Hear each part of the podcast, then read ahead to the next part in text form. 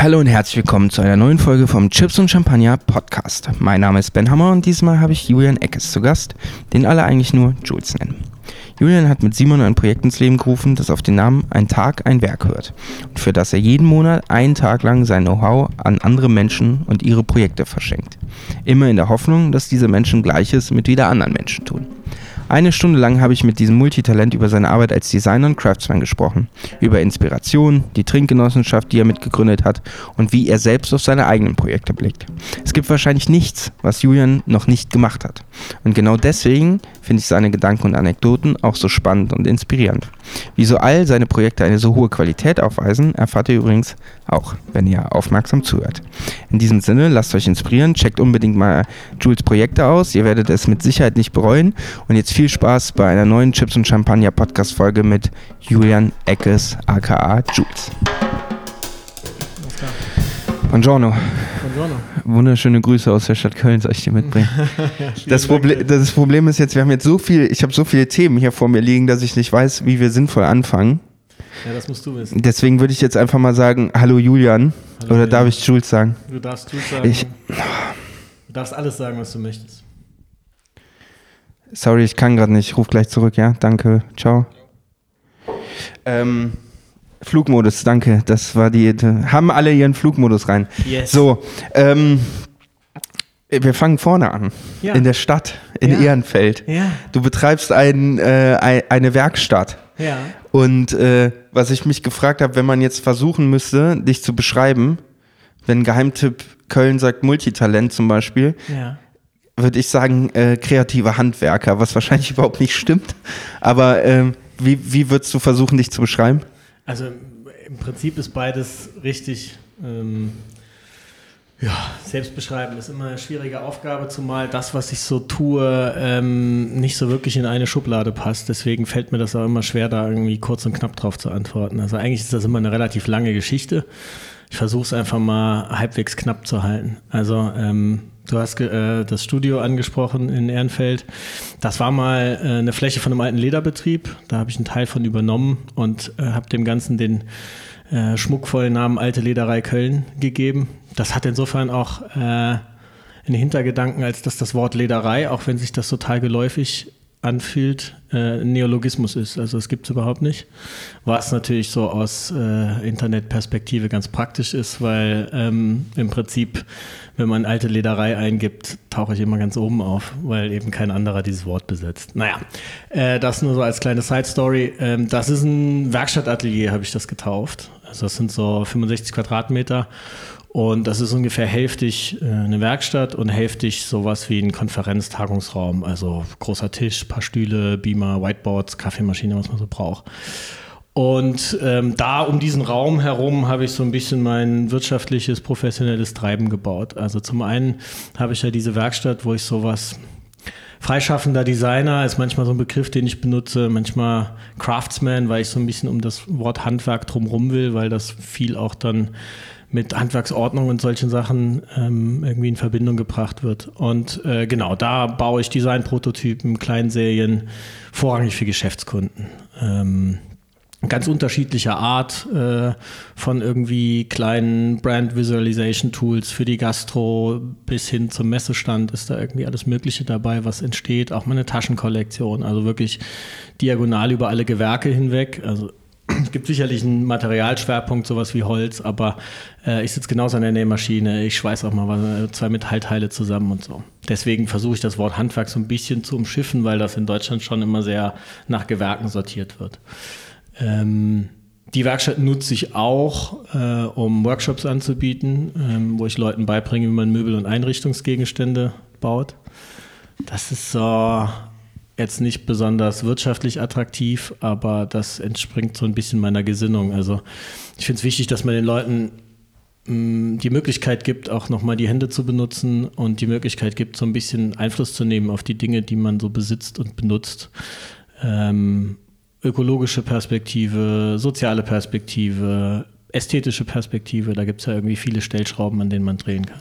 Lass uns, um das mal äh, zu konkretisieren, damit die Leute vielleicht, die noch nicht auf äh, dein Instagram gestoßen sind oder was auch immer, wenn du, keine Ahnung, wir können jetzt irgendein Beispiel raussuchen, was du magst. Wir können jetzt Taschen nehmen, zum Beispiel, oder ja. ein Messerstand ist mir egal, lass mal die Taschen nehmen. Ja. Ähm, wenn du jetzt sagst, das machst du für Kunden, äh, reden wir da von einem Startup und dann äh, so Fashion-Taschen für Influencer aus Leder oder, oder wie sieht so ein Projekt dann aus? Also auch das ist total unterschiedlich. Von einem kleinen Laden bis zum großen Konzern ist da irgendwie alles dabei. Ähm, an dem Taschenbeispiel, ich kann zum Beispiel erzählen, dass ich ähm, für Pernod Ricard, ähm, die sitzen ja unter anderem in Köln und ähm, vertreiben in Deutschland viele von den großen bekannten Spirituosenmarken. Für die habe ich mal eine Taschenkollektion gemacht, also im Konkreten für die Marke Havana Club. Und ähm, da war das Ausgangs, der Ausgangspunkt war das Material. Also so eine große Klammer von den Sachen, die ich mache, ist, dass ich mich viel mit Kreislaufgedanken auseinandersetze. Also entweder Dinge benutze, die schon da sind, oder mir im Vorfeld überlege, was passiert mit den Materialien und den Gegenständen, wenn die Erstnutzung quasi durch ist. Ähm, bei dem Beispiel Taschen, ähm, das war ein ausrangierter Heißluftballon, also so ein Riesending. Von Havana Club dann. Genau, der trug ein Havana Club Branding hatte aber mit denen im Prinzip nichts zu tun und ähm, da gab es eine Heißluftfahrerin, die den ausrangiert hat und die sich dann bei denen gemeldet hat und gesagt hat, ich habe den, der trägt ein riesen Logo für euch. Ähm, der ist ausrangiert, habt ihr Lust, was damit zu machen? Und dann hat mein Telefon geklingelt und dann war die Frage, was können wir daraus machen oder was kannst du daraus machen? Und ähm, dann habe ich den anliefern lassen, bin dann mit den Grüngürtel gefahren, habe das Ding auf der Wiese ausgebreitet und mal erst begutachtet und seziert. Das ist ein ganz spannender Stoff, das ist ein ganz leichter Ripstop, der also, wenn er ein Loch kriegt, nicht weiterreißt, kaum was wiegt. Ähm, ja, tolles Material und ähm, dann gibt es äh, Bänder, ähm, die das stabilisieren und es gibt unten so einen feuerfesten äh, Baumwollstoff und es gibt allerlei an Applikationen daran und dann haben wir das ähm, in viele Einzelteile seziert und ähm, haben einen Taschenprototypen äh, entworfen, so angelehnt an so ein Duffelbag und haben den im Prinzip aus diesen Einzelteilen zusammengepuzzelt ähm, und haben, äh, ich glaube, 30 oder 35 Taschen, die alle unterschiedlich waren, alle dasselbe Konstruktionsprinzip, aber alle unterschiedliche Filetstücke, andere Farbkombinationen, andere Materialkombinationen haben wir daraus nähen lassen. Ich habe dann den Prototypen genäht, so weit reichen meine Fähigkeiten an der Nähmaschine für die Kleinserie haben wir dann eine Schneiderin beauftragt, weil die einfach präziser und schneller ist damit. Und äh, wie viel Duffelbags kriegt man aus so einem Ballon dann raus? Deutlich mehr würde man da rauskriegen, ja. deutlich mehr heißt, ihr habt weniger gemacht, als gegangen wäre, oder? Ja, ja, ja, auf jeden wie Fall. Viel, wie viel hatte die Kleinserie dann? 35. Und das ist dann ein Produkt, was ausgewählte Markenpartner bekommen, geschenkt haben oder ein Merch-Produkt, was dann in den Verkauf geht und sagt, hier limitierte Edition? Also ich glaube, in Verkauf ist das nicht gegangen. Mhm. Ähm, das ging an äh, Partner, an Influencer. Okay. Ich glaube, es ging an ein paar in eine Verlosung. Ähm, das ist so ein Klassiker, ne? so mit Handarbeit in Deutschland hergestellt. Da ist es schwer, ähm, Preise, also Produktionspreise zu erzielen, die einen Verkauf an Endkunden irgendwie ermöglichen. Wir haben das mal für, ich habe das mal für Absolut gemacht. Ähm, da habe ich äh, Quadratkilometerweise Bannerplane vom Festival, ähm, nachdem die abgebaut wurde, ähm, angeliefert bekommen. Und da habe ich tatsächlich eine Merchandise-Kollektion draus gemacht, ähm, die auch in Verkauf gegangen ist. Ähm, da habe ich lange dran gebastelt, um den, äh, um den Produktionsprozess einigermaßen ähm, zu automatisieren, weil nur dann ist das irgendwie bezahlbar, wenn das in Deutschland hergestellt ist. Also ich habe Schnittmuster für Keychains und Brillenetuis und äh, Umhänge, ähm, Taschen für, für Handy und Schlüssel und Co. gemacht. Und also auch ein kleineres auch, Produkt einfach als eine Duffelbag. Genau, kleineres, einfacheres Produkt und die habe ich dann, ähm, die habe ich äh, vom Computer schneideplotten lassen ähm, und habe die so konzipiert, dass man die äh, zusammen nieten konnte und nicht nähen musste. Das war ein relativ kompliziertes Faltmuster, weil die Handarbeit ist das, was in Deutschland so teuer ist. Was äh, schätzt du, wäre ein realistischer Preis für so eine Duffelbag gewesen, wenn wir jetzt von 35 Euro, äh, 35 Stück ausgehen mit dem Wissen, Ballon, deine Arbeitszeit, Produktionszeit, was müssen Endverbraucher für sowas geschätzt roundabout zahlen müssen, damit sich das allein die 35 tragen? Das kann ich nicht mehr so genau rekapitulieren. Da müsste man ja auch den ganzen äh, Entwurfs- und Entwicklungsprozess irgendwie mit umlegen. Also es ist sicherlich jenseits der 100 Euro. Mhm. Also da besteht kein Zweifel dran.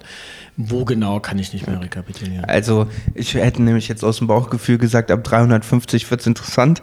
Aber ja, ist halt immer die Frage, interessant, interessant für wen? Interessant für mich oder will da noch jemand mit dran schneiden und so, ne? Das ist ja dann äh. auch immer die Frage des Vertriebsweges und wer will da noch welche Marge dran haben. Ich äh, kann ja gerade, äh, äh, dieser, ich weiß nicht, ich, wahrscheinlich labe ich jetzt Stuss.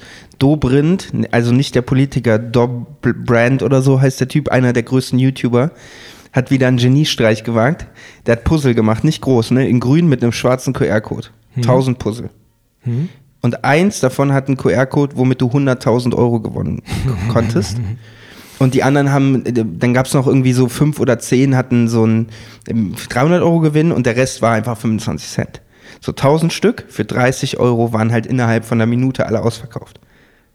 Geil. Smart Move. Äh, ne? Machst drei Mille, zahlst 100.000 aus und 999 gehen halt mit so ein bisschen Handgeld nach Hause. Aber eine geile Idee, weil Super die ja. alle grün, alle Puzzle grün, du musst ja auch schnell puzzeln. Es könnte ja sein, dass du, keine Ahnung, äh, zu spät dran bist und alle schon verkauft sind, keine Ahnung, dann gehen Leute hin, fangen an zu rechnen, Wahrscheinlichkeit 0,001, also kaufe ich für 30 Euro 10. Äh, fand ich schon geil. Aber ja. Ja, richtig gut. Aber es ist halt so ein bisschen so eine rechtliche Gratwanderung, wenn man so mit Glücksspiel und ja. so weiter anfängt. Aber äh, ja, äh, spannendes Ding. Ja. Super gut.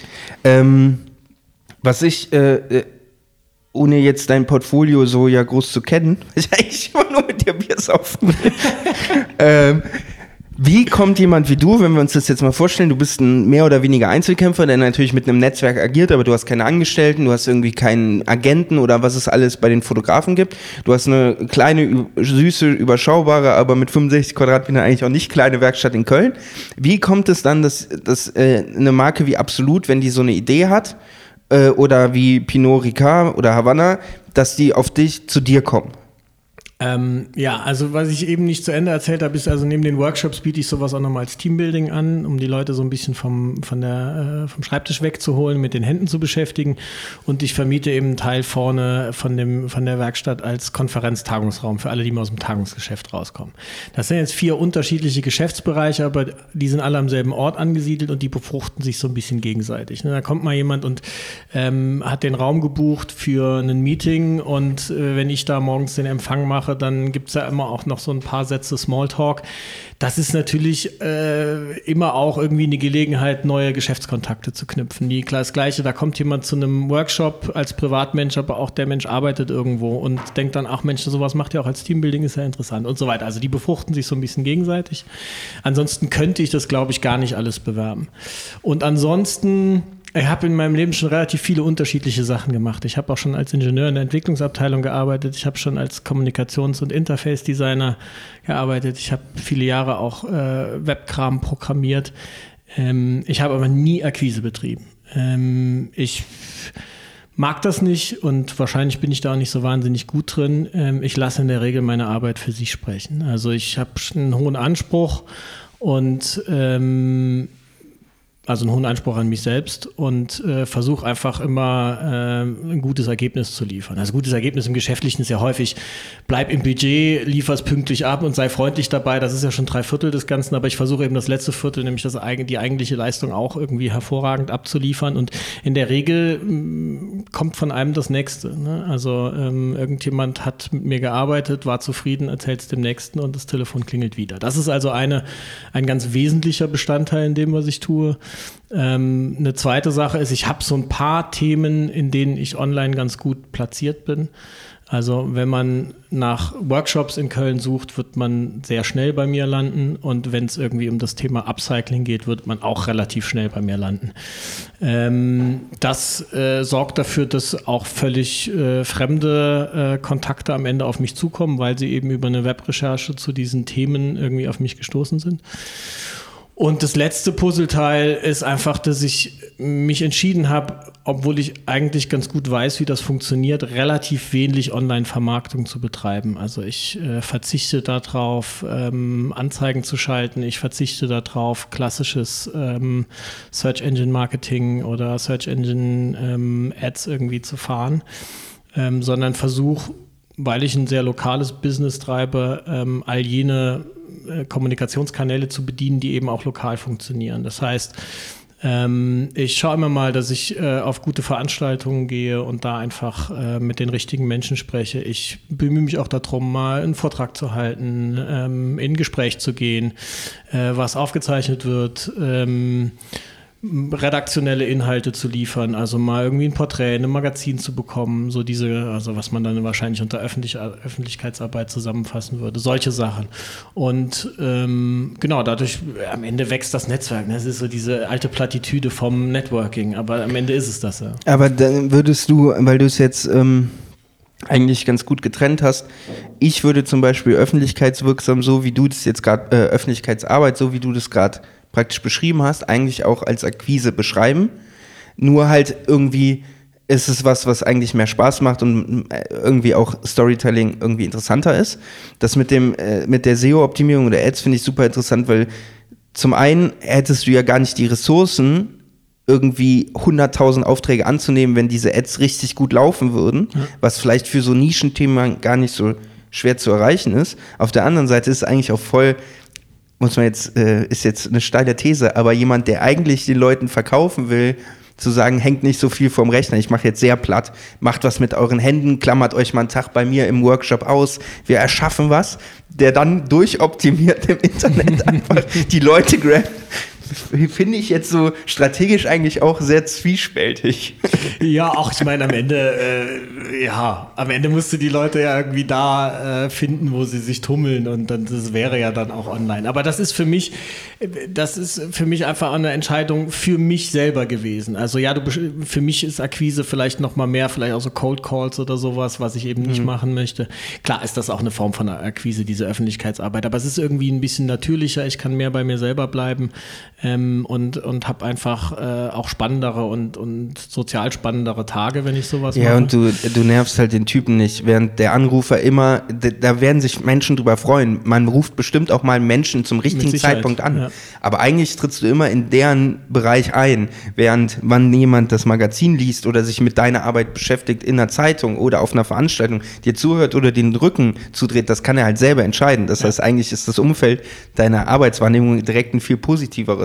Ja, ja, das ist, ah ja, und das ist einfach, ähm, es ist ja auch keine Einbahnstraße. Also wenn ich eine Ad, wenn ich, wenn ich eine äh, Ad schalte, dann geht die raus und ich habe überhaupt nichts von dem Moment, wo die konsumiert wird. Während mhm. wenn ich ein Gespräch habe, ähm, dann rede ich ja nicht mit der Wand und ich kriege ja auch was zurück und kriege einen Perspektivwechsel, kriege spannenden Input, kriege ein Feedback.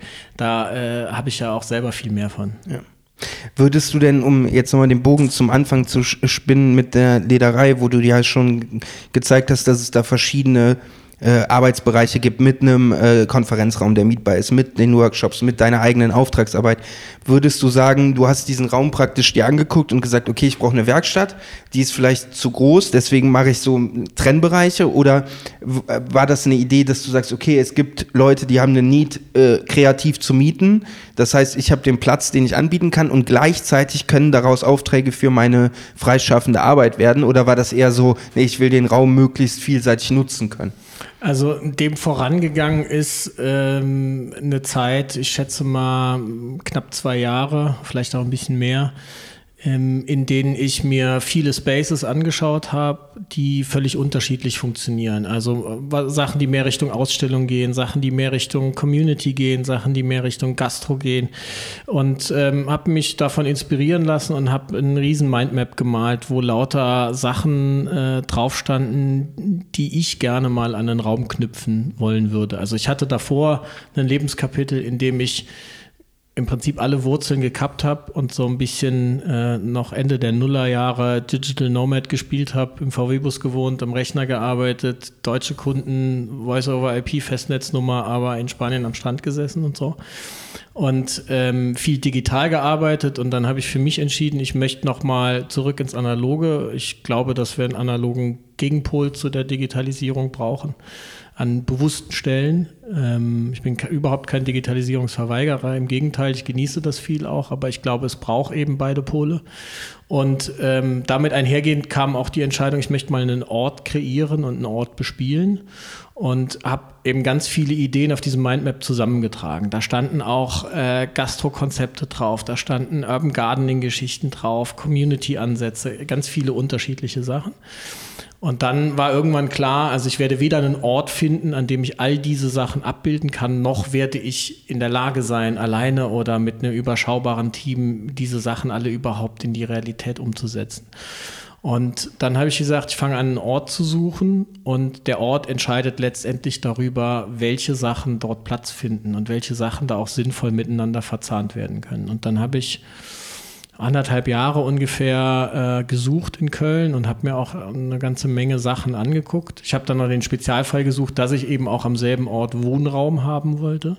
Ich mag so diesen so einen kleinen Mikrokosmos zu erzeugen und auch so ein Wohnen und Arbeiten am selben Ort, weil ich auch nicht so stark trenne zwischen Beruf und Privatem. Was nicht heißt, dass ich irgendwie nur arbeite, ganz im Gegenteil. Ähm, und dann habe ich mir eben solche Sachen angeguckt und irgendwann kam dieser Ort in Ehrenfeld äh, zu mir tatsächlich auch zu mir. Ich hatte damals ein Gesuch auf eBay Kleinanzeigen laufen und äh, mein Vermieter hat sich bei mir gemeldet. Und dann habe ich mir den angeguckt und ähm, der war noch in einem Zustand, der war noch relativ rau. Äh, der war zuletzt viele Jahre Lagerfläche und musste erstmal entrümpelt werden und hergerichtet werden. Aber es war dann klar, es gibt Sachen, die kann ich da machen und es gibt Sachen, die kann ich dann nicht machen. So näher, sehr nah an einem Wohnhaus dran, also irgendwie diese ganze Kulturbespielung mit Ausstellungen und Konzerten, die ist dann nur sehr begrenzt möglich. Ich habe, glaube ich, zwei Konzerte, eine Lesung, zwei Kinovorführungen und äh, zwei Ausstellungen in fünf Jahren gemacht. Also sehr überschaubar, weil das mit dem Publikumsverkehr da nicht so gut funktioniert. Äh, Außenfläche habe ich gar keine, das heißt, viele Sachen sind da dran weggefallen und so weiter und so fort.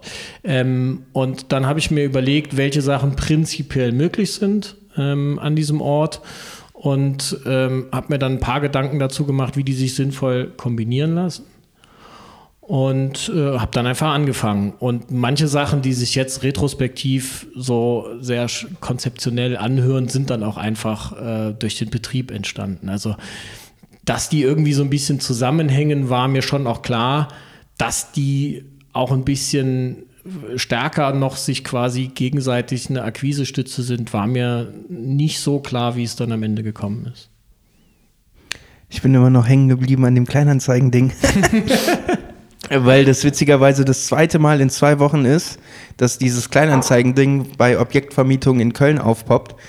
Was super interessant ist, weil wir kennen das aus Technikkacke, was mega nervt, aber es gibt viele ältere Vermieter in Köln, wenn da nach Jahren ne, ne, irgendwas frei wird, die haben keinen Bock, das irgendwo bei Immobilien Scout und sonst wo einzustellen, weil die wissen, dann klingelt nur noch das Telefon, 20 Leute wollen hier sofort rein und bei Kleinanzeigen haben sie den Vorteil oder in der Zeitung, dass das viele Leute gar nicht mehr wahrnehmen und sie dadurch einfach schon so eine Vorauswahl äh, treffen und einfach viel weniger Stress haben.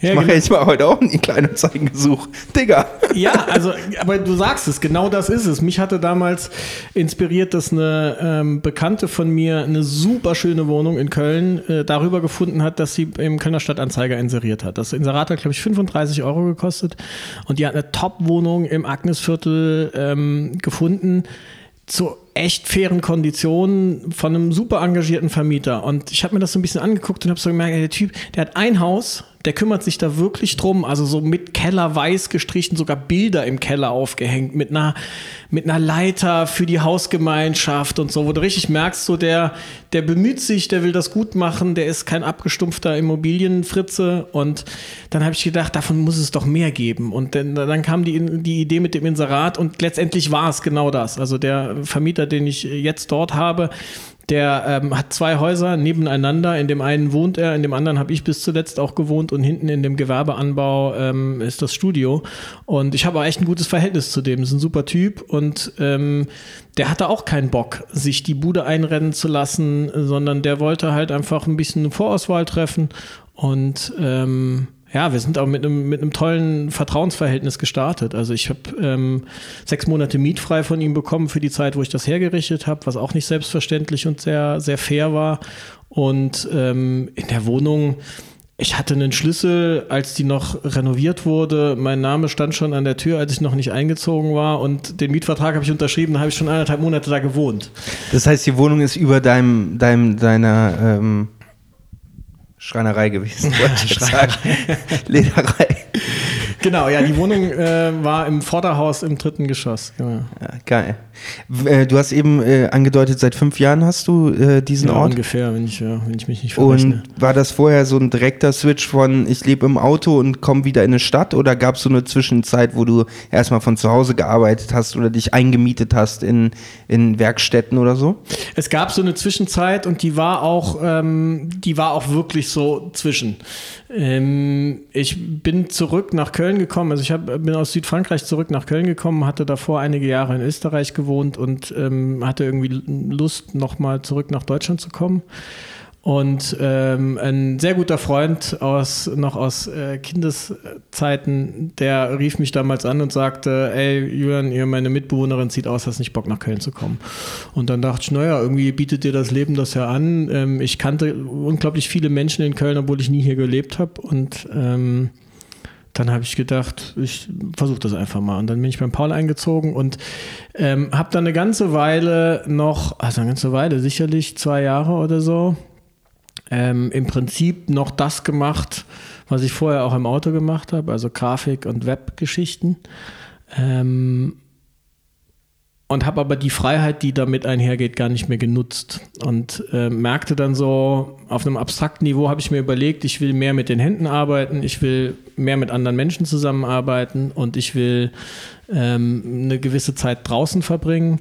Und meine Realität war aber allein, alleine vorm Rechner und drin. Mhm. Und ähm, das hat eine ganz schöne Spannung in mir ähm, ausgelöst und äh, ich habe eine ganze Weile gebraucht, um mich aus diesem Zustand rauszumanövrieren. Mir, mir ging es ja nicht schlecht da drin. Ich habe einen guten Job gehabt, ich habe gutes Geld verdient, äh, ich war mein eigener Herr und so. Das äh, war jetzt nicht schlecht, aber es war nicht das, was ich wollte. Und die Freiheit, dass ich überall sein konnte, habe ich ja gar nicht ausgespielt, weil ich war eben in Köln.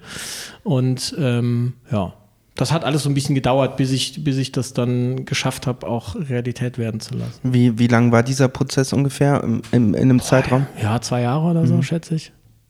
Und würdest du jetzt heute nach fünf Jahren sagen, du, so ein Ort, wo man hingeht, um was zu erschaffen und der auch irgendwie einen anderen Vibe hat als so eine Wohnung und mit dem Laptop irgendwie am Küchentisch sitzen, ist elementar wichtig für dein Wohlbefinden? Oder würdest du sagen, nee, ich kann mir auch vorstellen, dass ich vielleicht in zwei Jahren auch wieder sage, weniger und wieder mehr unterwegs sein oder? Oh, am Ende äh, ist beides toll. Es sind einfach zwei verschiedene Konzepte, die beide ihre Vor- und ihre Nachteile haben. Also ähm, als ich unterwegs war und vom Rechner gearbeitet habe, es war eine sensationell gute Zeit und ähm, ich möchte sie überhaupt nicht missen und auch gar nicht schlecht reden. Ähm, und äh, gleiches gilt für die Zeit, die ich jetzt das äh, Studio betrieben habe. Ähm, das ist, hat ganz viele tolle Phänomene in mein Leben gezogen und macht wahnsinnig viel Spaß. Ähm, ich glaube, es geht so ein bisschen darum, was äh, in welcher Lebensphase auch passiert. Ne? Also ähm, ich wollte jetzt nicht unbedingt wieder zurück in den VW-Bus, so wie ich das damals gemacht habe und äh, wollte damals sicherlich nicht so feste Wurzeln schlagen und mich so vielen Verpflichtungen aussetzen. Meinst du, das hat auch was mit dem Alter zu tun? Oder meinst du, das bedingt sich gegenseitig, weil einfach die Lebenserfahrung und die, die Prioritäten sich durchs Alter automatisch verschieben?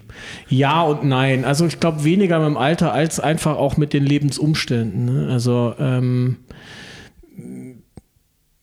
es hängt einfach davon ab, wie viel Freiheitsgrad man so will und hat. Ähm, ich glaube, man kann genauso mit 50 Bock haben, alle äh, im Bus zu, liegen. kappen. Und ja, ernsthaft. Ne? Und also jeden Morgen mit Rückenschmerzen aufzuwachen. ich kann mir das auch sehr gut vorstellen, das in meinem Leben nochmal zu tun. Ich glaube, ich würde nicht versuchen, das Gleiche wieder zu tun. Ähm, vielleicht ist es dann ein Segelboot äh, mhm. statt einem VW-Bus. Das finde ich, ähm, das ist so jetzt nämlich so ein bisschen äh, die größte Herausforderung, die ich so sehe, weswegen ich das bei dir interessant finde, weil normal wäre ja der erste Punkt, wenn ich jetzt, ich komme vom Auto, komme in eine Stadt, alles ist geil, lebe mich so ein, merke, ich bin unzufrieden. Normal ist ja dann so eine Kurzschlussreaktion, dass der Mensch zurückguckt, wann ging es mir besser? Ah, am Strand, also fahre ich wieder an den Strand. Und am Ende machst mhm. du dasselbe, was du schon mal erlebt hast, eigentlich nur neu, nur in der Hoffnung, dass es dir wieder so gut geht, wie es damals ging, was selten funktioniert. Ja, so. ja. Ähm, Ah, ich will schon wieder rauchen. ähm, willst du denn, äh, ich würde gerne das Thema Umzug Köln noch ein bisschen nach hinten schieben. Ja, ich würde klar. jetzt Thema Rauchen, eine Sache, bevor ich, weil ich weiß, ich vergesse sie sonst. Ja. Und zwar bin ich vor einer langen Zeit über ein anderes Projekt von dir gestolpert, wo ich das dir aber noch nicht zusortieren konnte. Und zwar gab es dann Crowdfunding, das hieß Trinkgenosse. Jetzt habe ich den Trailer von deinem neuen Projekt gesehen, was du mit Simon machst, und da fiel das Wort Trinkgenosse. Und dann hat sich bei mir ein Kreis geschlossen. So, es passiert selten, dass sich bei mir im Gehirn was schließt. Aber ähm, kannst du mal ganz kurz anreißen für mich als großen Trinker? da muss ich dir gleich auch noch eine Geschichte erzählen, egal. Ähm, was hat's mit Trinkgenosse auf sich gehabt? Was ist das für ein Projekt? Gibt's das noch und worum geht's?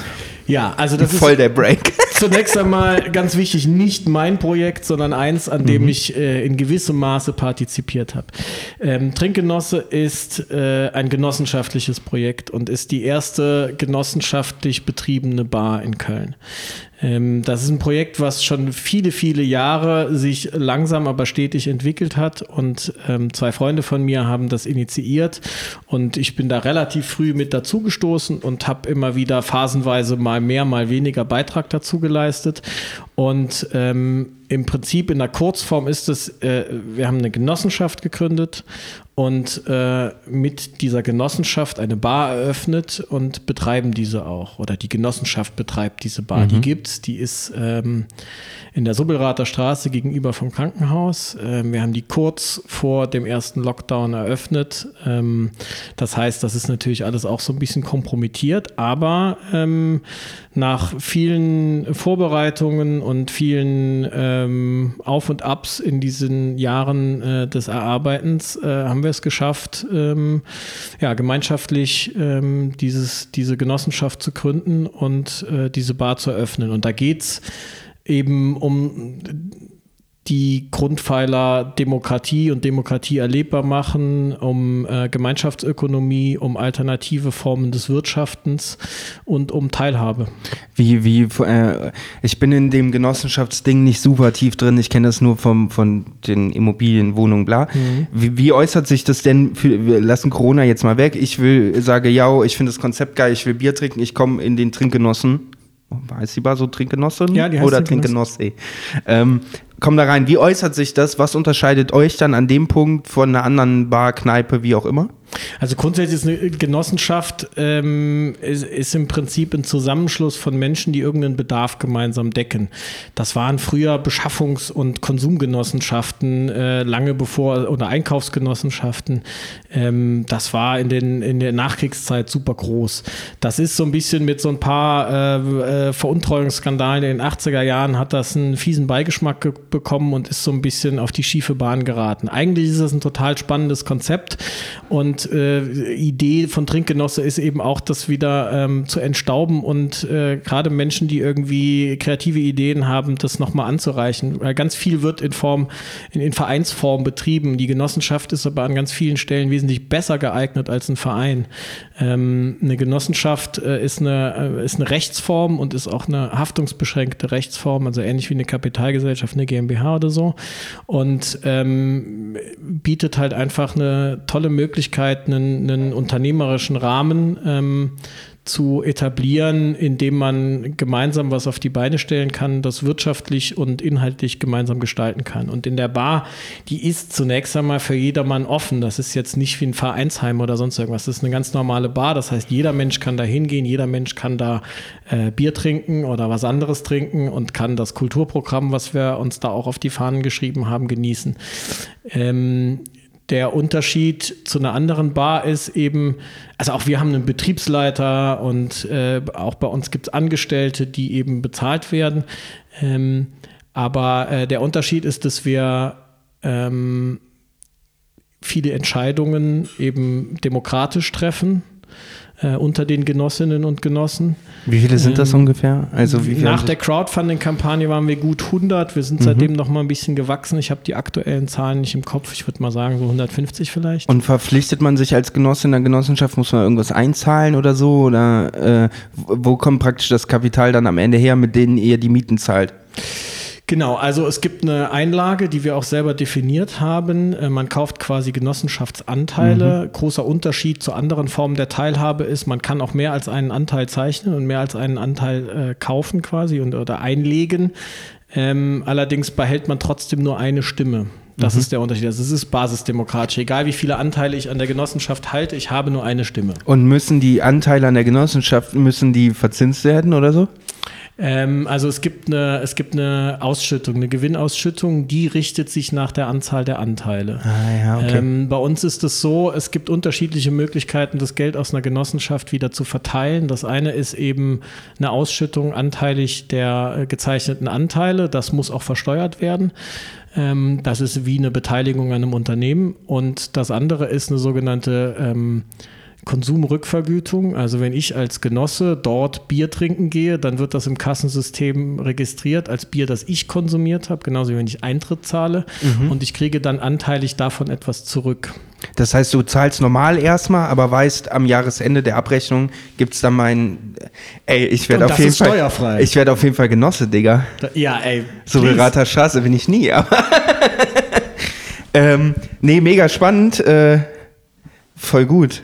Ich hatte das nämlich im äh, Crowdfunding tatsächlich nicht verstanden. Also äh, ich habe mich jetzt auch nicht lange damit auseinandergesetzt. Ich ja. habe das über die Gaffel Connection wurde mir geschickt. Ja. Und dann meinte ich, ja stimmt, ich hatte auch mal so eine Idee auf ein Kölschbar, wäre witzig, hahaha. Äh, aber viel zu großer Rattenschwanz. Und dann habe ich so kurz ein bisschen Videos geguckt und mir ging das Konzept, was einfach auch dann dem dem wirtschaftlichen System geschuldet ist, äh, nicht so äh, direkt hervor. Und dann habe ich es schnell beiseite gelegt und auch irgendwie nichts mehr in meinen Feed gespült bekommen und dann war es weg. Und äh, deswegen bin ich froh, dass ich jetzt nochmal nachgefragt habe, weil ja. ich, es ist ja doch gut. Ja, also es ist, also es war auch eine äh, kommunikatorisch echt anspruchsvolle Aufgabe, weil es eben kein einfacher Sachverhalt ja. ist. Ne? Wir haben zu dem Crowdfunding ähm, auch äh, wöchentliche Infoabende gemacht, wo Leute, die das gesehen haben, kommen konnten und ihre Fragen loswerden konnten, weil es erfordert einfach ein gewisses Maß an Auseinandersetzungswillen. Ja, ja voll. Ja. Äh, aber wir hätten damals einfach direkt den Podcast machen sollen. Nee, aber äh, mega spannend. Will ich auf jeden Fall mal, sobald es wieder geht, hoffentlich nächstes Jahr spätestens, äh, will ich da mal mehr richtig einen reinlöten. Ja, auf jeden Fall. Vorher hole ich Machen aber meine zusammen. Anteile. Machen wir zusammen. Also das äh, erklärtes Ziel von Trinkgenosse ist eben auch unter anderem so eine, eine Blaupause zu erzeugen mhm. und anderen Initiativen und Projekten und Menschen ähm, dieses Thema ein bisschen äh, vor, vorverdaut anzureichen, weil das einfach, es ist es ist ein etwas anspruchsvoller Weg dorthin, aber es lohnt sich. Ja, gut, ist ein Verein leider auch, ne? Also. Ja, es ist bei der, ja, bei, auch bei einem Verein ist es nicht einfach, aber meines Erachtens nach einfacher. Mhm. Also bei einer Genossenschaft ist es eben auch so, dadurch, dass du den Luxus nach, von einer Haftungsbeschränkung kriegst, übrigens mit selbstgewählter Höhe des Haftungskapitals, ähm, man kann, ist das reglementiert. Also du musst es vom Genossenschaftsverband ratifizieren lassen. Du kannst keine Genossenschaft gründen, ohne dass die ratifiziert wird. Mhm. Ähm, es gibt also ein Kontrollgremium, was dafür sorgt, dass da kein Schabernack mitgetrieben wird. Und das ist eigentlich auch schön. Das ist zwar ein bisschen äh, mühsam in dem Moment, sorgt aber dafür, dass wenn das ratifiziert ist, dann ist das eben auch äh, mit Hand und Fuß. Haben die denn schon mal sowas ähnliches auf dem Tisch gehabt, was mit Alkohol und Trinken zu tun hat oder sind eigentlich Genossenschaften anders sortiert? Also heute gibt es die vorrangige Form der Genossenschaft sind so Wohnungsbaugenossenschaften und Banken. Die haben aber das Genossenschaftsprinzip im Kern wahnsinnig verbogen. Also das ist fast schon eine Zweckentfremdung. Das mhm. ist genauso wie, dass der ADAC ein Verein ist, ist eigentlich auch absurd. Ne? Ähm, Oder Fußballvereine, aber die, die, die ja. dahinter stecken GmbHs, habe ich auch noch nicht ja, verstanden. Das sind natürlich, Oder Aktienunternehmen, what? Ja, das sind totale verbogene äh, äh, Konzernstrukturen und Verschachtelungen, genau. Ähm, es gibt also Sachen, die dem sehr nahe kommen, was wir da getan haben oder was wir da tun, sind zum Beispiel so Sachen wie irgendwo wird in einer kleineren Stadt das letzte Kino geschlossen und es schließen sich ein paar Menschen zusammen, ein paar Cineasten, äh, Cineastinnen und äh, gründen eben eine Genossenschaft, um das, den Betrieb wieder äh, ähm, aufzunehmen. Das wäre sowas, was dem am nächsten kommt. Wobei ich dazu sagen muss, ich weiß nicht, ob ich da eine Ausnahme bin, aber das hat sich in den letzten Jahren bei mir auch verstärkt. Ich bin zum Beispiel ja mit meinem Geschäftskonto auch bei der Bank, ist auch angeblich eine Genossenschaft so. Und ich habe damals bei der Gründung des Geschäftskontos entschieden, okay, ich äh, kaufe auch Genossenschaftsanteile. Mhm. Einfach aus dem Grund, ich habe mich jetzt entschieden, hierhin zu gehen, nicht zur Sparkasse. Ich werde hier, hier rüberlaufen, meine Geschäfte, hier ist mein Ansprechpartner, hier brauche ich vielleicht mal einen Firmenkredit, um irgendwas zu machen. Dann will ich mich auch so innerlich damit verbinden mhm. und diesen Step wagen. Ob, wie viel man dann am Ende einlegt, ist egal. Mir geht es so ein bisschen um dieses Symbolische mhm. und die Vergütung ist da auch vollkommen okay. So, du wirst nicht mit reich, aber mhm. du weißt, das Geld kommst schnell dran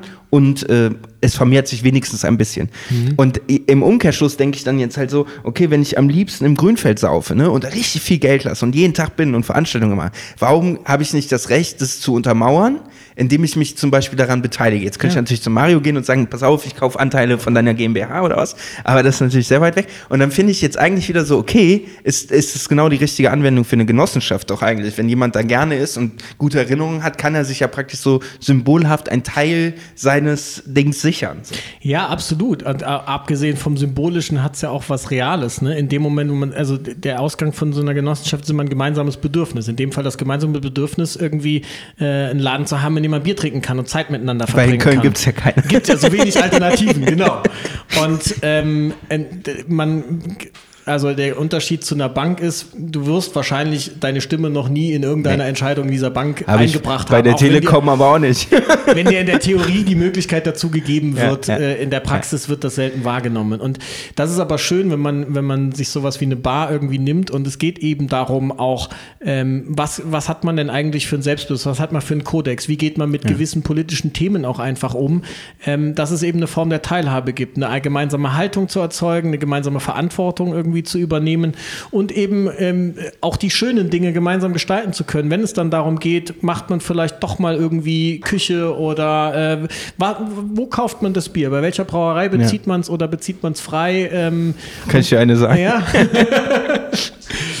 Äh, ja, das, also das ist ja auch schön. Die Leute identifizieren sich damit, das gibt ein Gemeinschaftsgefühl. Also das hat, das hat ja. wirtschaftlich und sozial total wertvolle Komponenten. Wobei ich glaube, wenn man das jetzt, sagen wir mal, dieses Konzept setzt sich komplett äh, oder würde jetzt einen Massenandrang finden, so in der Größenordnung wie eine Kölner Bank vielleicht Kunden hat oder eine andere Genossenschaften, ist ja scheißegal. So. Ja. Ähm, glaube ich auch nicht, weil das jeder von seinem Stimmrecht Gebrauch macht. Nein, aber darum geht es auch nicht. Also auch äh, es gibt, es gibt aktive und passive ähm, Formen der Genossenschaftsmitgliedschaft. Äh, und ähm, es gibt durchaus die Möglichkeit, sich auch mit einem Anteil daran zu beteiligen, ohne davon ja, von dem Stimmrecht Gebrauch machen zu wollen.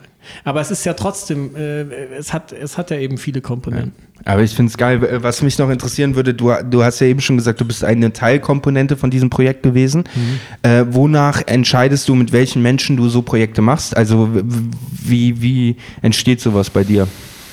Oh, das ist eine gute Frage. Ich glaube, das passiert ähnlich wie, wie auch, ähm, wie ich auch sonst äh, mit Menschen eben gerne Zeit verbringe oder nicht. Das ist viel Gefühl, viel Bauchgefühl. Ähm, hat man irgendwie Freude aneinander oder nicht? Ne? Also es gibt sicherlich auch mal ein Projekt, wo mir der Inhalt mehr Freude bereitet als der Kontakt. Mhm. Auch sowas kommt vor. Aber mir ist es schon sehr wichtig, dass ich mit Menschen zusammenarbeite, mit denen ich mich gut fühle. Ja, weil ich meine, ähm, es ist was anderes, ob wir hier einen Podcast machen oder man zusammen, ne, so. Aber wenn man jetzt eine Genossenschaft gemeinsam gründet und da, da läuft, hängt ja ein ganz anderer Rattenschwanz dran, den man da mitträgt, äh, wo man auch auf die auf die Loyalität der anderen angewiesen ist oder auch ja den anderen vertrauen muss, dass alle das gleiche Ziel haben und nicht einer das für seine Absolut. Zwecke missbraucht und man dann mit in dem Ding drin hängt. Deswegen finde ich das, äh, ich tue mir da manchmal schwer, sobald es wirklich auf dem Papier härter wird, zu sagen, boah, meinem Bauch zu vertrauen, weil dann oft so Zweifel kommen. Und deswegen hätte mich das mal interessiert, wonach du dann entscheidest, okay, die zwei Jungs, die die Idee haben oder fünf oder zehn oder was auch immer. Oder, naja, mein Risiko ist so klein, ich finde die Idee so geil, scheiß drauf. Selbst wenn das an die Wand gefahren wird, nicht funktioniert, ich habe nichts zu verlieren. So. Ja, ich meine, das ist sicherlich nochmal ein Sonderfall, die, dieses Genossenschaftsprojekt im Vergleich zu allen anderen Projekten. Ähm, ja, es ist, also es ist ein äh, super spannendes Thema, das wir natürlich auch viel besprochen haben. Also wir haben ja wirklich viele Monate oder eigentlich auch Jahre damit verbracht, das irgendwie auf die Beine zu stellen, weil das auch ähm, wirklich schwierige Fragestellungen sind, in denen man sich dann äh, in einer Gruppe und auch in einer wechselnden Konstellation, auch in einer wachsenden Gruppe auseinandersetzen muss. Wie geht man mit der Situation um, es will jemand Genossin oder Genosse werden, wo man das Gefühl, wo irgendjemand, und noch nicht, wir haben ja nicht immer alle das gleiche Gefühl, irgendjemand das Gefühl hat, äh, dieser Mensch ähm, hat nicht die Gesinnung, die hm. zum Rest passt. Wie geht man damit um? Oder jemand verhält sich anders. Genauso wie die Frage ist, wie viel darf ein Genossenschaftsanteil kosten? Mhm. Ähm, wie geht man mit der Situation um, dass jemand wieder austreten möchte? Eben etwas, was man auch tun kann und dann man kriegt auch seine Anteile wieder ausgezahlt mit einer gewissen Verzögerung. Wie lang muss diese Verzögerung sein? Es gibt die Möglichkeit, ein Eintrittsgeld zu nehmen, was eben nicht zurückgezahlt wird, wenn man austritt. Wie geht man damit um? Nach welchen Kriterien ähm, werden ähm, bezahlte Stellen besetzt? Wer darf diese Entscheidung treffen? Welche Mehrheiten braucht es in welchem Gremium? Diese ganzen Sachen muss man entscheiden und man merkt auch mal ganz schnell, wie anstrengend Demokratie eben auch ja. sein kann. Ne? Die beste Staatsform ist die Diktatur. Ja. Setzt aber voraus, dass der Diktator ziemlich gebildet, sehr wohlwollend, empathisch ist. Also all das, was das es in einem einzelnen sehr, Menschen sehr nicht mutige These, Ben. Da bin ich mir noch nicht sicher, ob ich dir da mein Einverständnis Ich, ich habe hab mir gerade meine, meine äh, Anteile verspielt.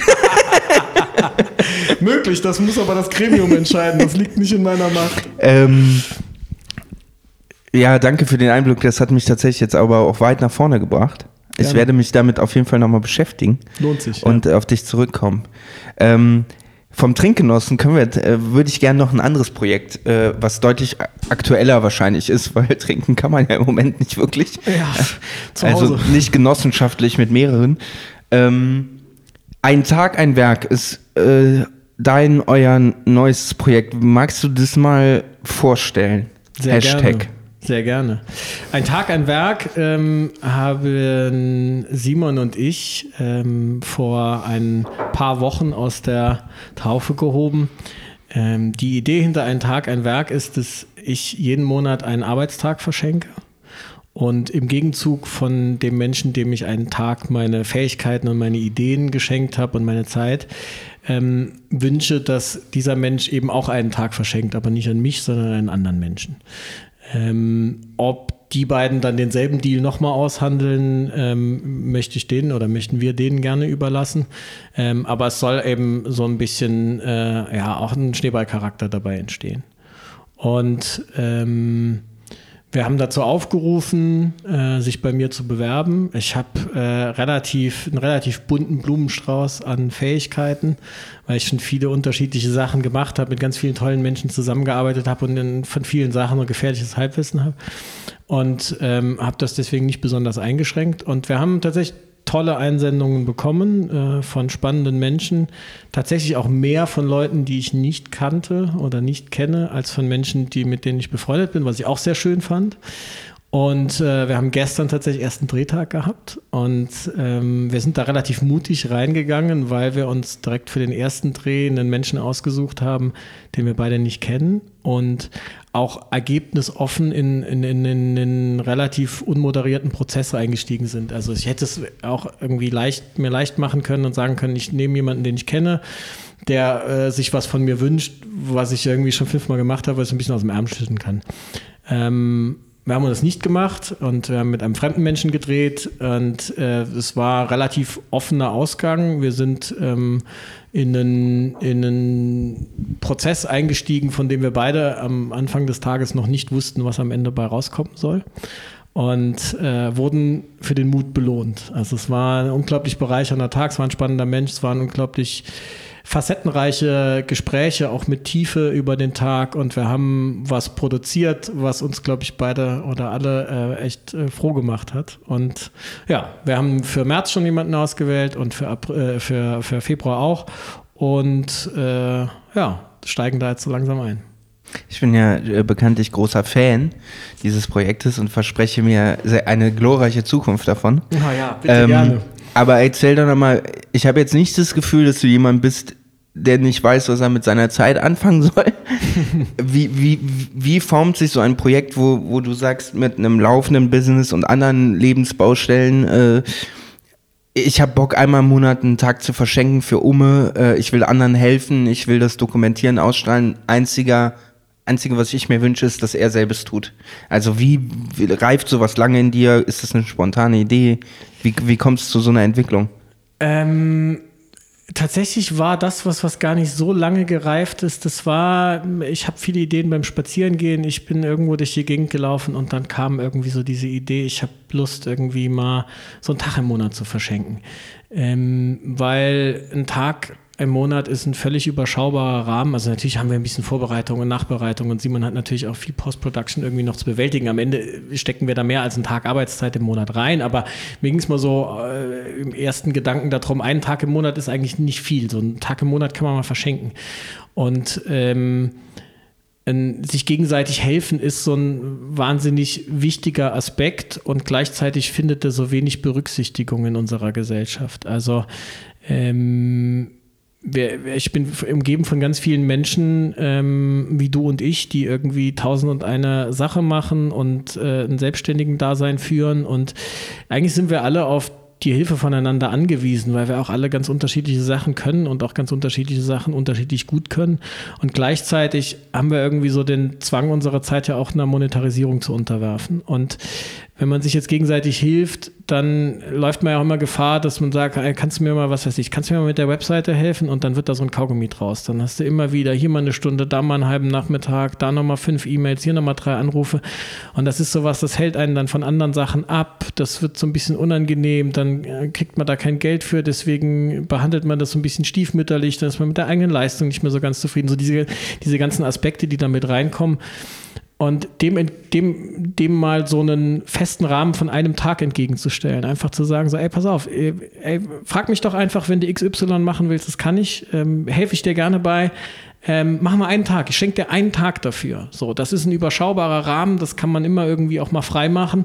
Und wenn man sich dann darauf vereinbart, ey, bereit das gut vor, gucke, dass alles da ist. Ich gucke, dass ich eine Nacht vorher gut geschlafen habe und dann reißen wir ordentlich was an dem Tag. Und oder eine Flasche Wein getrunken. Oder, oder, oder eine Flasche Wein am Tag vorher getrunken habe. Und ähm, dann, äh, was am Ende damit rausgekommen ist, mit dem arbeitest du dann weiter. Und ähm, ich glaube, dass, dass das hervorragend funktionieren kann und ich will damit natürlich auch dazu inspirieren, das vielleicht auch völlig unabhängig von diesem Projekt im eigenen Netz irgendwie zu mhm. tun.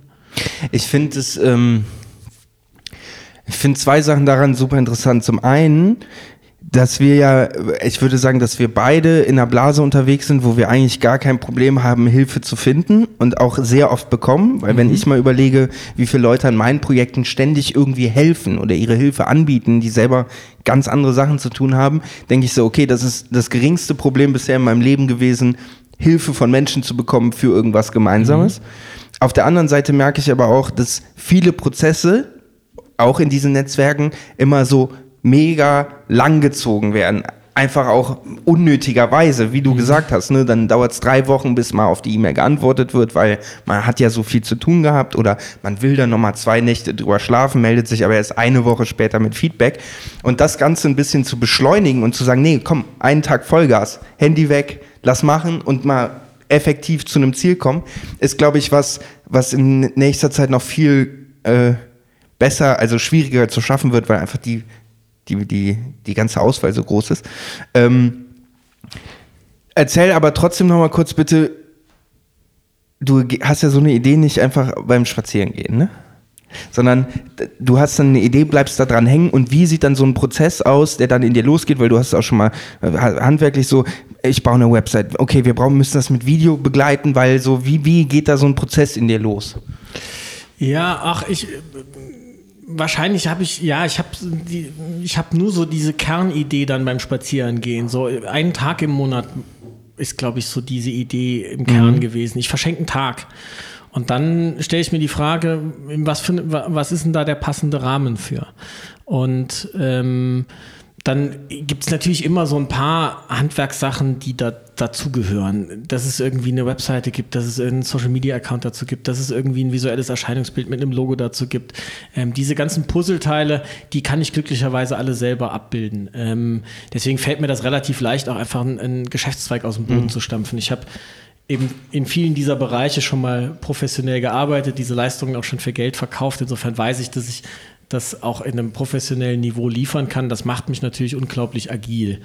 Ähm, und dann, das läuft quasi so nebenbei schon mit. Ah ja, dann, muss man das noch machen, das noch machen, das noch machen. Aber sowas reiße ich auch irgendwie an, an zwei Tagen runter. Ne? Dann, dann gibt es äh, Briefkopf, Visiten, äh, Visitenkarten, äh, eine Webseite stampfe ich dir auch an einem Tag aus dem Boden und so ein Social Media Account ist ja auch schnell eingerichtet. Ähm, und dann war aber in dem Fall so äh, äh eine Kernfrage ist, wem schenke ich das und wie verbreite ich es? Weil ähm, ich wollte, dass das über mich hinauswächst. Also mir geht es nicht um eine Selbstdarstellung, sondern mir geht es darum, dieses Prinzip irgendwie nach außen zu tragen und zur Imitation äh, anzuregen. Und deswegen war es wichtig, ähm, dass das irgendwie, dass sich das verselbstständigt und dass sich das irgendwie verbreitet. Und äh, ja, dann ist ein Bewegtbildformat relativ naheliegend. Das ist das populärste Format online und zu Recht. Das ist halt einfach sehr angenehm zu konsumieren. Und ähm, das ist aber ein Bereich, den ich nicht beherrsche. Also ich kann auch ein bisschen schnibbeln und ich kann auch ein bisschen filmen, aber nicht in dem Maße, dass das dem Anspruch, den ich habe, gerecht wird. Außerdem kann ich nicht mehrere Rollen gleichzeitig einnehmen in dem Fall. Also ich kann mich ja nicht vor und hinter die Kamera gleichzeitig stellen. Und ähm, mir war dann also klar, ich brauche da jemand. Also das ist immer das, was ich dann, was, was bei mir losläuft. Ich überlege mir, was für Puzzleteile brauchst, damit ein Konzept schlüssig wird und welche kann ich davon abbilden und für wen brauche ich jemanden. Und da war halt relativ klar, ich brauche einen Filmemacher, ich brauche einen DOP und ich brauche jemand, der ähm, der das machen mag. Und äh, da ist tatsächlich Simon der erste Mensch, der in meinen Kopf gekommen ist. Und dann habe ich das so ein paar Tage mit mir rumgetragen und habe so ein, zwei, drei Menschen davon erzählt im Vertrauen, um mal zu hören, ob das eine, ob das irgendwie eine attraktive Idee ist. Habe ähm, viel positives äh, Feedback bekommen. Und dann habe ich nochmal so zwei, drei Tage meine Scheu überwinden müssen, Simon anzurufen, weil ich dann schon auch ein bisschen zurückhaltend bin. Ich meine, du rufst jemanden an und fragst ihn, naja, hast du Bock, ein Projekt zu machen, für das keine Kohle gibt? Es ist aber einiges zu tun. Das ist ja auch jetzt nicht die einfachste Frage. Und dann habe ich Simon angerufen, als ich im Mediapark spazieren war und ähm, kann mich noch genauer daran erinnern, wo ich da stand und äh, habe ihm meinen äh, Elevator-Pitch aus dem 800 Stockwerke äh, äh, um die Ohren gehauen und schön einmal gepreacht und äh, glücklicherweise äh, hat das Feuer ähm, Flamme geschlagen und Simon hat quasi aus dem Stegreif gesagt, er ist im Start. Und dann läuft das eigentlich, äh, ja, dann läuft das einfach eigentlich so los. Dann überlege ich mir, was jetzt zu tun ist und dann, und dann läuft das los. Ähm, absolut nachvollziehbar. Was ich jetzt interessant finde, ein, ein, etwas, was du äh, in dem Podcast bisher sehr oft äh, äh, gedroppt hast, ist so ein bisschen der Qualitätsanspruch an deine eigene Arbeit so, ne? Trotzdem aber ja mit dem Wissen bei einem Kundenauftrag muss man auch in dem Rahmen bleiben. Man kann ja nicht der, der Gipfelstürmer sein, der dann, ne, das funktioniert ja, man muss ja eine gute Balance finden. Mhm. Ähm, und auch bei den Sachen, die ich von dir kenne, die du gemacht hast, die haben in meinen Augen für jemanden, der jetzt auch in Filmen nicht so tief drin ist, eine extrem hohe Qualität. So würde ich sie beschreiben.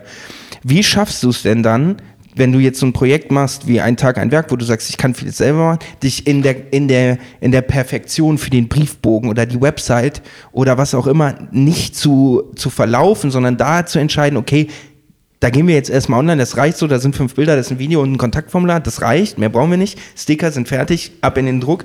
Wie, wie triffst du da die Entscheidung, wo lohnt es sich jetzt nochmal die 10% mehr für die 80 zu geben und wo reichen die 60% bei den 80? Ja, also grundsätzlich äh, ist 80 Go. Ne? Also ähm, das ist was, was ich gelernt habe, als ich angefangen habe, die alte Lederei äh, zu machen, dass ich ähm, dass ich meinen Anspruch nach unten korrigieren muss, damit ich handlungsfähig bleibe. Also ähm, ich habe auch angefangen, Sachen rauszuhauen, die unter meinem Anspruch waren, weil ich gemerkt habe, ich kann jede einzelne Aufgabe in, in einer besseren Qualität bewältigen, aber nicht alle auf einmal. Und ähm, ich muss sie aber tun oder ich möchte sie aber tun und deswegen muss ich irgendwie äh, mit niedrigerer, in Anführungszeichen, niedrigerer Qualität nach draußen. Und ähm, ja, das ist boah, viel Bauchgefühl. Also ich glaube, es gibt so eine, ich habe so eine Wahrnehmung für so eine Untergrenze, ob die jetzt andere auch so wahrnehmen, kann ich eigentlich nicht sagen. Ich habe so eine Wahrnehmung für so eine Untergrenze, unter die ich nicht fallen möchte, weil dann fangen die Sachen, dann kriegen die Sachen zu viel Amateur-Appeal. Ähm, das darf halt nicht sein. Ähm, und äh, ja, die Perfektion. Aber es gibt so viele Menschen, die die gar nicht wahrnehmen und sie hat auch so wenig Relevanz. Am Ende ist irgendwie der Output viel wichtiger, ähm, als dass man da noch die letzten 5% rausgeholt hat. Ähm, mir war in dem Fall klar, ich brauche jemanden, insbesondere bei dem Bewegtbild, der einfach äh, auf einem hohen Niveau arbeitet, weil es gibt ich weiß nicht, was habe ich gelesen, 500.000 äh, äh, Stunden YouTube werden in der Minute hochgeladen oder so. Ich meine, das, das Netz explodiert ja vor Videos. Und ähm, wenn man nicht äh, in der Irrelevanz versinken will, dann muss man ein gewisses Niveau erreichen, damit überhaupt jemand zuguckt. Der nächste Werkstoff für Datenmüll. Ja, und äh, dementsprechend ähm, war mir das unglaublich wichtig, mit jemandem zusammenzuarbeiten, der eben ähm, ein ähnliches Qualitätsempfinden hat und der meines Erachtens nach Dinge produziert, die so schön gemacht sind und so gut gemacht sind, dass andere sie gerne schauen, weil nur dann lohnt sich dieser ganze Aufwand. Euer Trailer ist Bombe. Ja, das darfst du dem Simon vor allem sagen. Simon, euer Trailer ist Bombe. Guck mal. Das macht er jeden Tag im Büro. ähm, ich finde, äh, ein Tag, ein Werk, ähm, ähm, man kann diese, ich kann auch diese Faszination dafür gar nicht so richtig beschreiben. Deswegen würde ich einfach allen, die bisher zu, noch dranbleiben, äh, geblieben sind. Mein Deutsch wird auch immer besser. Ja. Ähm, ich habe noch nicht was getrunken, ich habe nur nicht geraucht. Das, das Wir können da gerne mal so, machen so traurig. Ich würde allen von euch da draußen empfehlen, bitte guckt euch einen Tag ein Werk an. Äh, ihr könnt euch auf der Website, glaube ich, bewerben mit euren Projekten. Ob ihr dann genommen werdet oder wie auch immer, äh, entscheiden die Jungs. Aber ihr kriegt, glaube ich, auf jeden Fall eine Antwort und ein Feedback.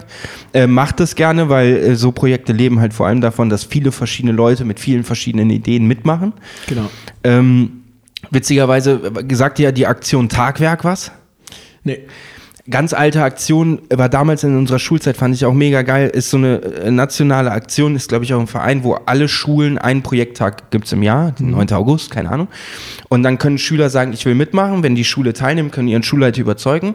Und dann suchen die sich einen Job für den Tag in der Firma vom Papa, beim Nachbarn Rasenmähen und werden dafür bezahlt. Mhm. Also jeder kann so einen Stundenlohn aushandeln. Es gibt dann so Empfehlungen von Aktion Tagwerk. Und am Ende hast du halt genau an diesem Produ äh, Projekttag ganz deutschlandweit Schüler und Studenten, die irgendwo arbeiten und das Geld, was sie praktisch an dem Tag einnehmen, der Aktion spenden für, glaube ich, Bildung in Afrika oder so. Ah, Mega, äh, auch modern aufgebaut. Das war, deswegen war das der Grund, warum ich da dran hängen geblieben bin, weil ich so dachte, hey, Verein, warum ist das so gut? Warum ist die Webseite mit Content und äh, wie in ganz Deutschland, wie geil ist das denn? Das ist mir diese Nacht eingefallen, weil ich die ganze Zeit dachte, ein Tag, ein Werk, das kann man noch so geil rappen. äh, und dann ist die Aktion Tagwerk eingefallen. Naja, aber darum soll es nicht gehen. Guckt euch äh, ein Tag, ein Werk bitte an und be bewerbt euch, bewirbt euch, bewerbt euch. Ähm, wie viele Episoden werden jetzt in nächster Zeit kommen? Wo, wo ist aktueller Stand? Wann kommt die erste? Wann kann man was sehen? Also die erste soll im Februar kommen. Ich sage es jetzt nicht genau, um den Simon nicht unnötig unter Druck zu setzen. Wir haben natürlich Sonntag. Wir haben natürlich, wir haben natürlich einen Tag ins Auge gefasst, aber ich verrate ihn mal nicht. Äh, ähm, keine künstliche Pressure. Genau, im Februar kommt die erste Episode und wir drehen natürlich auch im Februar die zweite, mhm. sodass im März. Also wir wollen jetzt in den monatlichen Rhythmus gehen. Ähm, das ist quasi das, wo ich einen Tag verschenke. Wir ähm, möchten gerne auch die zweite, also wir nennen es Rückrunde, das Wort ist gestern entstanden, das ist alles mhm. ja noch im Entstehungsprozess. Ähm, wenn der Mensch, den ich beschenkt habe, einen Tag weiter verschenkt. Das ist dann quasi die Rückrunde. Ähm, die wollen wir unter Umständen partiell auch begleiten. Ansonsten wollen wir sie aber auch irgend in, in irgendeiner Art und Form, äh, irgendeiner Art und Weise äh, mit, in, mit aufnehmen. Äh, vielleicht nicht äh, in Form eines Videos, vielleicht in Form von Text und Bildern, ähm, so dass es äh, wahrscheinlich auch mehr als einmal im Monat äh, ein Release gibt mit einer dieser Geschichten. Was für dich auch angenehm ist, weil Jetzt bist du noch die, die einzige Fresse sozusagen. Ja, ne? ja. Wenn es aber irgendwann 100 Episoden gibt, hast du ja nur noch 50 und 50 sind die Rückrunden. Ja. Das ist schon schlau. Ja, es ist ja, also wie gesagt, also mir geht es ja nicht um eine Selbstdarstellung. Natürlich ist das auch für mich eine Chance, äh, meine Arbeit zu zeigen, meine Arbeitsweise zu zeigen, genauso wie es für Simon äh, eine Chance ist, seine Arbeit zu zeigen. Das wollen wir ja nicht von der Hand weisen. Ähm, aber mir geht es ja nicht darum, jetzt besonders geil irgendwie die ganze Zeit vor der Linse rumzuhampeln, sondern mir geht es um diesen, diesen Kern und den können andere genauso weitertragen, ja. wie ich das kann. Aber das ist auch so ein typisch deutsches, äh, deutsches Phänomen, was ich jetzt als Charakterzug gar nicht so schlecht finde, dass man überlegt, was macht das mit mir und mit der Wahrnehmung meiner Person äh, für andere Menschen, wenn ich mich mit so einem Format als im schlimmsten Fall, was jetzt überhaupt nicht stimmt, Gutmensch darstelle, weil ich anfange zu erzählen, ich verschenke. Ne, mhm. Ne, so. Aber es gibt ein ganz kleines, äh, einfaches Gegenbeispiel und das ist so, Matze Hirscher hat das mal gemacht, letztes Jahr oder so, der hat gesagt, okay, es passiert jeden Tag so viel Gutes, was keiner sieht, weil mhm. wir in den Medien nur das und das wahrnehmen. Ich mache eine offene Excel-Liste. Links tragt ihr euren Namen ein und rechts könnt ihr das Datum, gibt so Ta Datumsspalte und ihr tragt einfach ein, was ihr heute Gutes gemacht habt in euren Augen. Mhm. Anonym, wie ihr wollt. Nach zwei Wochen waren da 150 Einträge von den wildesten Menschen aus dem Internet. Die konnten sein von, ich habe heute einer alten Dame geholfen, äh, Einkäufe hochzutragen. Der nächste hat gesagt, gab einen Unfall, keine Ahnung. Auf einmal sahst du, wie von Tag zu Tag diese Excel-Liste immer größer wird mit irgendwelchen Dingen, die passiert sind dahingestellt. Da werden bestimmt auch Leute sich was ausgedacht haben. Aber erst dadurch, dass man darüber spricht und es visualisiert, fängt ja auch in anderen Leuten der Prozess an. Es wird ja, ja mit Sicherheit auch Leute geben, die sagen, ich finde das Projekt geil, ich will nicht vor die Kamera, aber das hat mich wieder dazu, beim nächsten Anruf, wo der Nachbar den Rasen gemäht haben will, sage ich nicht, ich bin busy, sondern komm, schenke ich dem das einfach mal.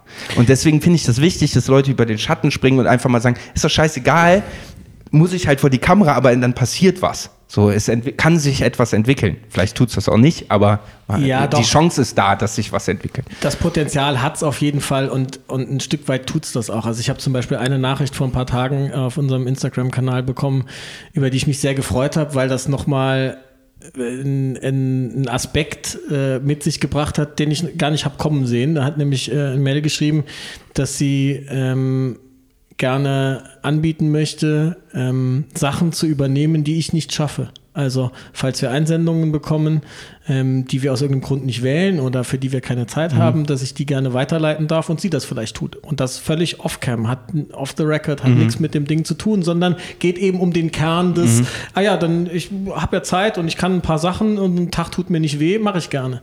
Ähm, und das ist ja, also das ist ja mehr, als wir uns wünschen können. Ja, und äh, das ist witzigerweise eine Eigendynamik, die schon ungewöhnlich ist für ein Projekt ohne, ohne bisher wirklich also es ist nur ein Trailer online, es ist kein Online-Magazin, wo jemand seit Jahren Leser ist und sagen könnte, ich habe Bock, was da ihr macht mir Freude, sondern es ist nach dem Release eines Trailers passiert schon Interaktion. Das zeigt ja eigentlich, wie das Ding auf den Zeitgeist passt, so ja. eigentlich. Ja. Mega gut. Ich würde so gern noch über Red Bull reden und Skate-Magazine und alles andere, aber ich glaube, ich äh, mache mir einfach den, den Hänger auf, damit ich wiederkommen kann und sage, das war die erste Folge von vielen, die wir die nächsten Jahre mit Jules Eckes aufnehmen. Vielen Dank für deine Zeit, für die Einblicke. Ich freue mich gerne. aufs nächste Mal. Ich freue mich auch, wenn wir uns wieder richtig einen in den Kopf stellen. Yes, please. Ähm, die letzten Worte gehören wie immer dir. Wenn du irgendwas loswerden willst, darfst du es jetzt gerne sagen. Ah, da war ich jetzt überhaupt nicht darauf vorbereitet, dass mir die letzten Worte gehören. Ich habe nämlich äh, tatsächlich keine einzige Folge deines Podcasts gehört bis heute. Ich freue mich heute Abend drauf, die erste zu hören. Äh, natürlich nicht meine. Ich wollte mich nur möglichst unvoreingenommen auf dieses Gespräch einlassen. Ähm, was sage ich jetzt? Gute Frage. Ich glaube, ich habe äh, einfach nur Danke zu sagen. Ich finde es schön, dass ihr hier seid. Ich finde es schön, dass du da bist. Ich habe äh, Freude an dem Gespräch und äh, freue mich auf noch viel mehr zusammen. Ja, ich, äh, ich mich auch. Danke fürs Zuhören. Das war eine neue Folge Chips und Champagner mit äh, Jules Eckes. Ich will immer Essing sagen, aber es ist ein ganz anderer Jules. Vielen Dank, bis zum nächsten Mal. Bleibt tapfer und äh, checkt einen Tag ein Werk. Tschüss.